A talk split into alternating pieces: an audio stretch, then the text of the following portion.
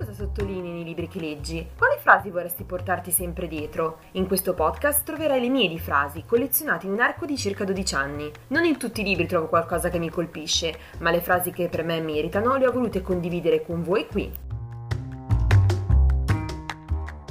Ciao a tutti e benvenuti alla prima puntata ufficiale di questo podcast.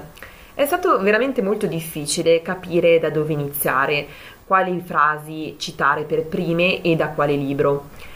Ho provato a pensare se partire boom con magari un libro mh, mm, particolare che mi ha colpito in generale, uno dei miei libri preferiti, oppure partire in ordine cronologico, semplicemente aprendo il taccuino e partendo dalle prime pagine.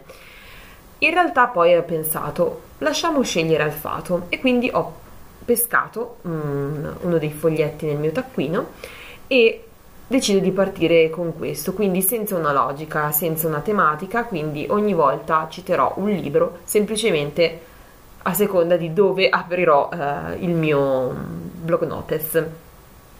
Il libro di oggi è di Michel Faber, Il petalo cremisi e il bianco.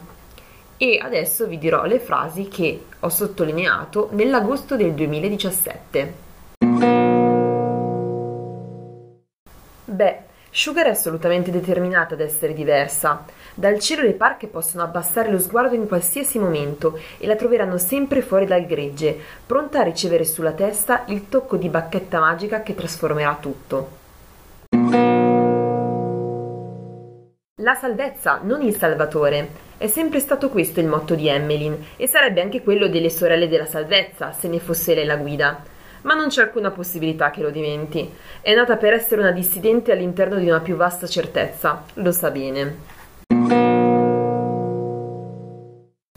Sapete, non mi è mai piaciuto questo posto, commenta in tono riflessivo e distaccato, mentre dal cielo riprendono a sfarfallare fiocchi di neve che le vorticano sulla testa e le spalle. Odora di. odora di gente che prova in tutti i modi a essere felice, senza il minimo successo.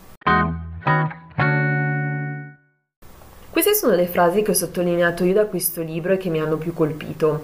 Per chi non lo conoscesse, lascio giusto tre righe di descrizione nella bio di questa puntata del podcast, mentre invece chi l'ha letto e chi magari ha sottolineato altre frasi, se ha piacere può condividerle con me eh, mandandole alla mia mail e poi a seconda di come andrà questo podcast l'idea in futuro è magari di ricondividerle e di scambiarcele.